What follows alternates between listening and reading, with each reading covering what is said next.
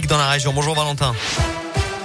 Bonjour Alexis, bonjour à tous. À la une de l'actualité dramatique, accident hier soir dans la Loire. Un homme a perdu la vie dans une sortie de route peu après 21 heures. Âgé de 48 ans, la victime circulait seule en direction de Charlieu sur la départementale 4 lorsqu'il a perdu le contrôle de son véhicule. La voiture s'est retrouvée sur le toit dans le foncé. À leur arrivée, les secours ont tenté de réanimer l'homme en arrêt cardio-respiratoire, mais en vain. Il est décédé sur place. Autre accident dans l'Ain, ça s'est passé sur la départementale 1079 à hauteur de Saint-Jean-sur-Velle en fin de matinée. Un choc violent entre une moto et un véhicule léger. Le pilote âgé seulement de 15 ans a été transporté en urgence absolue à l'hôpital Édouard Rio de Lyon. Et puis à Roanne, environ 600 personnes ont participé à la manif contre le pass sanitaire hier après-midi.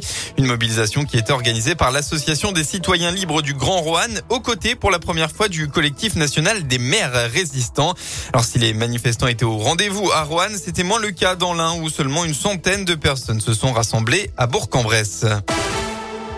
On passe au sport en basket avant le derby. La GL de Bourg capable du meilleur comme du pire. Depuis quelques rencontres, les résultats sont irréguliers chez les Bressans. Début novembre, le club avait facilement dominé Promitheas en Eurocoupe et puis avait réalisé une très grosse performance contre Monaco avec 25 points d'écart à l'arrivée. En revanche, c'est un visage bien plus sombre qui a été révélé mercredi dernier face à Grande Canaria en Coupe d'Europe. La GL s'était inclinée 78 à 49, soit 29 points d'écart.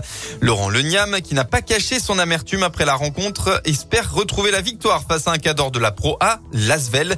Mais pour cela, il faudra d'abord retrouver le mental. Tout sport d'opposition, tout sport où il y a de la compétition face à un adversaire, que ce soit un sport individuel ou sport collectif, tout part de, la notion d'attitude, d'état d'esprit, d'engagement, d'envie de se faire mal. Et à partir du moment où on n'a pas ça, on ne peut pas gagner.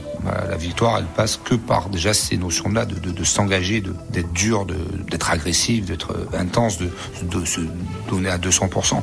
Si on met ces ingrédients-là, on, on, peut faire un gros match parce qu'on a les joueurs ont de la qualité, ça c'est on l'a vu, il n'y a pas de problème. À partir du moment où on joue avec euh, le frein à main, où on a peur de jouer, on peut pas gagner. L'Asvel face à JL de Bourg, c'est tout à l'heure à 17h. En football, Blavozy, tout proche de l'exploit. Hier soir, les footballeurs amateurs se sont inclinés 2 buts à 1 face à Rodez dans le septième jour, le septième tour, pardon, de Coupe de France.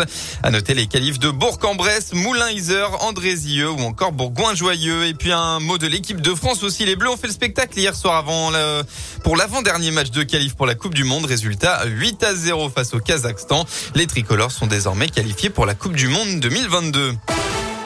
La météo de votre dimanche en Auvergne-Rhône-Alpes, eh bien, à nouveau une journée sans soleil. Comme hier, la grisaille va dominer la région avec même quelques averses parfois localisées.